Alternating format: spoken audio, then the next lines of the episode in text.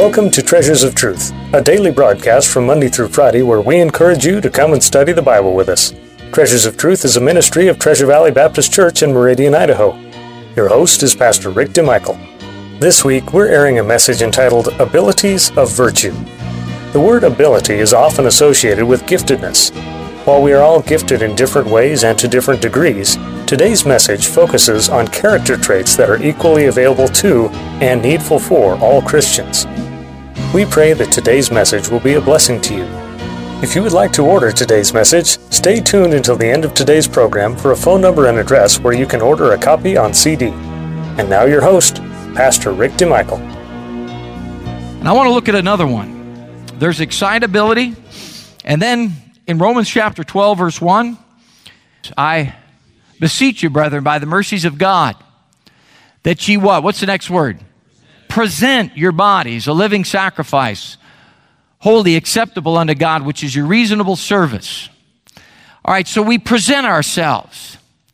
And so the recruit is excited, but now he's got to become a volunteer. And that means we go from excitability to availability. Availability. Uh, folks, God is not limited by our giftedness or what we commonly understand as our abilities.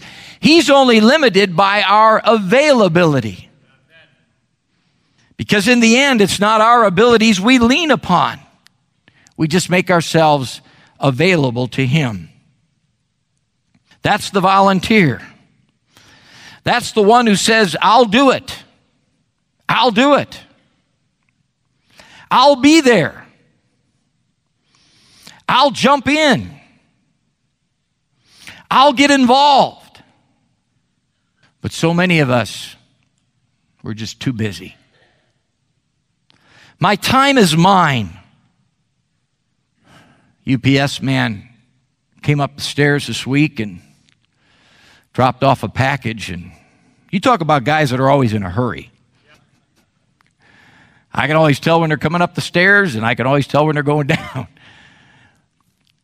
But one of our secretaries invited him to church, and on the way down the stairs, he blurted out, Sunday's my day, Sunday's my day of rest.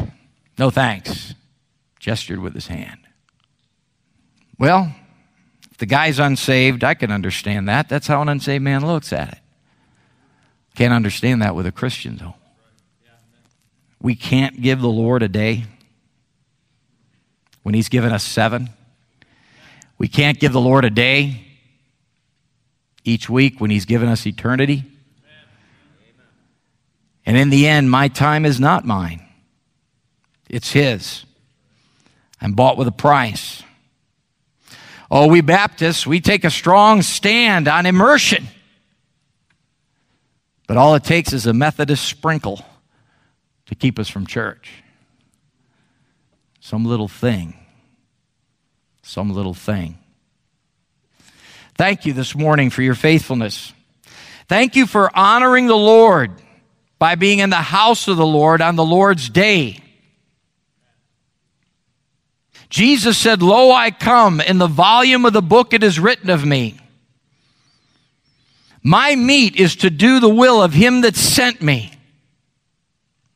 You know, when we come to church on Sunday, we are declaring to the world that we're Christians. We are declaring to the world that we're Christians. Availability. If you had a bank account that every morning credited your account with eighty-six thousand four hundred dollars carried over no balance, allowed no cash to remain in the account, and at the end of the day canceled what you failed to use, what would you do? And each morning we are credited with eighty-six thousand four hundred seconds to spend as we wish. Whatever is not used is lost. There are no balances to carry over to the next day, no overdrafts. All records are destroyed when the day ends. If you don't use the daily deposit, the loss is all yours. There are no returns, no drawing against tomorrow. Time, a thousand times more valuable than the coin of our realm. Time. In the end, what do we have that's more precious than our time? Availability. Availability. I wonder this morning if we'd all be willing to ask the question, if everybody was as faithful as me, how would this church be doing? If everybody did like I did, you know what the tendency is? The tendency is to do what happened in this story. The Calgary Herald many years ago carried the following headline: "Fishermen just watch as youngster drowns." Nine-year-old Jimmy Wilkinson was playing with a pail when he fell into Lake Ontario. And all the people could do was stand around, said Diane Reed, fifteen. They could have saved him. At the time, about twenty men were fishing for smelt. They had nets and everything else, said Diane. A man had a pole and poked around for a while, then he went back to fishing. You say, this is unbelievable. This happened. Harbor police, who recovered the body six minutes after they arrived, said someone should have made the effort to help the boy, but no one did. They just stood around and looked. Do you know why they did? Because they thought it was someone else's job. Someone else will do it. But it was David who saw the battle, who saw the challenge, who said, is there not a cause? You know what's killing our country? Apathy. Apathy, people have quit caring. You know what will kill your spiritual walk? Apathy. Your family? Apathy. Your church? Apathy.